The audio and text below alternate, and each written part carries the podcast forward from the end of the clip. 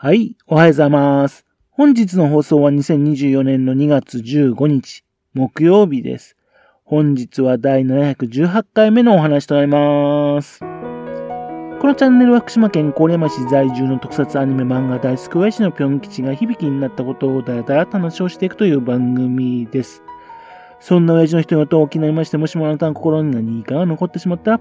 ごめんなさい。悪気はなかったんです。不幸にこの番組に興味持ってしまったら、ぜひ今後もごひいきのほどよろしくお願いいたします。今日はショートバージョンです。楽しそうなイベントのニュースが飛び込んできました。須賀川市でね、新規事業としましてね、須賀川空想フェスティバルというイベントがね、行われるらしいんですね。須賀川空想フェスティバル。2月14日のですね、のバレンタインデーの日でしたけどね、須賀川市の出会い年度に向けてのね、予算だとかね、事業についてね、記者会見が行われたんですよ。それで、ね、YouTube に公開されておりました。その中に出てきたのはね、須賀川空想フェスティバルの話なんですね。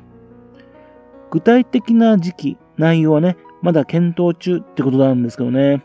つぶらやプロダクションとのね、協定のね、更新、それがあるきっかけとなりましてね、で、スカンワ市で企画が進んでみたいなんですね。空想っていうね、懐かしい言葉が入ってますよね。これはあの、つぶら英二監督にちなみましてね、空想って言葉、空想って言葉がね、入っているそうなんですよね。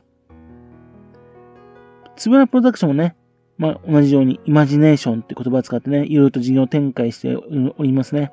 それで、つば英二の故郷でもですね、あの、空想というキーワードでね、イベントを行おうということらしいんですね。現在、スカワ市で行われている自主怪獣映画選手権だとか、スカンワ特撮塾だとかね、まあ、各種イベント、上映会とかやってますよね。そういったイベントもね、そこに関連するかどうかもね、ちょっとまだ不明みたいです。新しく始まるこのスカンワ空想フェスティバル、どんな風になるか、ね、とっても気になるんですね。その他ですね、先ほど言った YouTube ではですね、特撮がね、撮影できる長沼ラボってありますよね。あそこの改装計画もね、ありますね。アーカイブ事業の整備の他にですね、まあ、休憩できるスペースなども検討などもされてるみたいな話も言ってましたね。特撮について撮影できたり勉強できる、ね、そういう施設になってくるといいな、というふうに思っております。あその中でね、スカガンは空想フェスティバル、興味あるんでね、勝手に自分の企画みたいなのを考えてみました。まず企画一つ目。ね、あの、つばやプロだからね、あのきっかけで空想ってことなんですよね。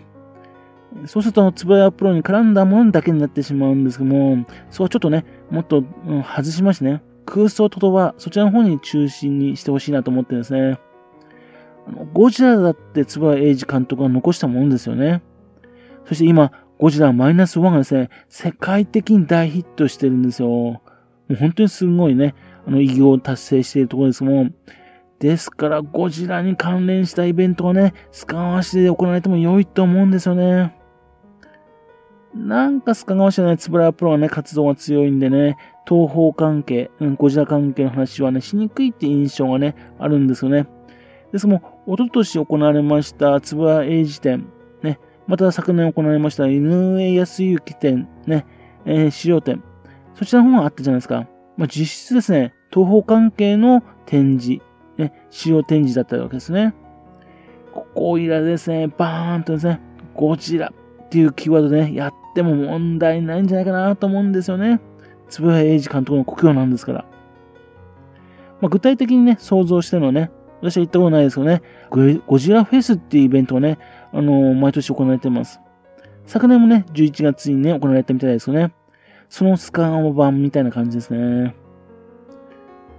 そのゴジラフェスにね、来る人にですね、つぶや英二の故郷を見てもらったりね、井上康之さんのね、東方の資料、そういったのを見せることができればね、そうすると喜んでくれるんじゃないかなと思うんですけどね。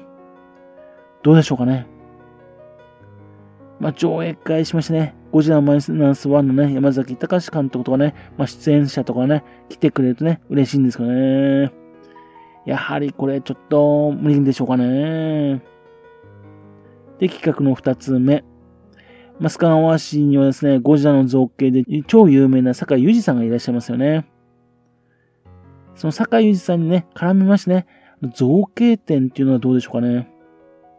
まあ、あの、ワンダーフェスティバルのスカー版みたいな感じですかね。須賀川市のね、お隣のね、郡山市にはですね、M1 号、ね、西村裕二さんの M1 号がありますしね。また、須賀川市ではなくてですね、矢吹町の出身になりますけどね、造形工房キトラのね、岡武さんもね、出身者としています。そういうわけでね、そういう方々にね、ね関連していただきまして、そして造形展ってどうかなと思うんですね。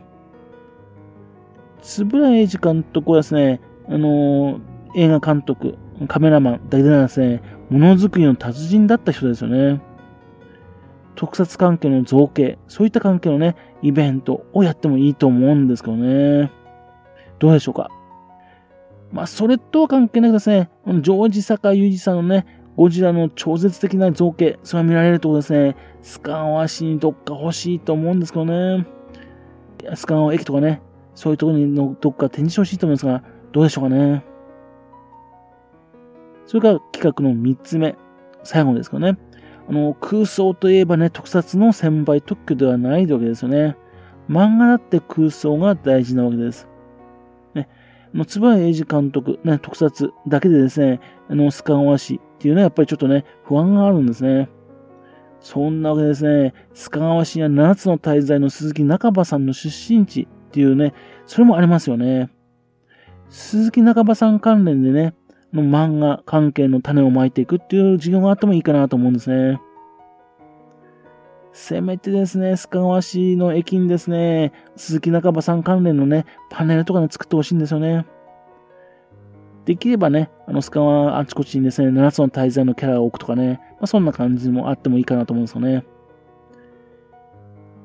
鈴木中場さんといえば今年ですね、ライジングインパクト。ね、それはネットフィックスで公開の予定です。これはあの、スカー弁、ね、多分ほとんどスカー弁なんだと思うんですが、そう喋る主人公がね、活躍するアニメですよね。ちょうど良い機会だと思うんですよね。もっとですね、鈴木中場さんの出身地ってことですね、表に出してもいいと思うんですよね。鈴木中場さんの場合ですね、7つの滞在とかね、今後番長、ブリザード、アクセル、ね、ライジングインパクトみたいなですね、あの、講談社、小学館、集英社とね、まあちょっと権利関係とちょっとややこしいんですけどね。だからこそね、スカンワ市でしかできないとね、思うんですよね。というわけで、そういう企画はどうでしょうかね。というわけでですね、のスカンは空想フェスティバルが行われるっていうね、ニュースを聞きましたんで、まあいろいろと勝手に空想してみたわけです。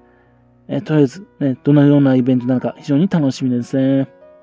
どのような企画になるか、ね、公表されるのを楽しみにしております。はい。それではまた次回よろしくぴょん吉のお宝話をお付き合いくださいね。本日もお聴きくださいまして、誠にありがとうございました。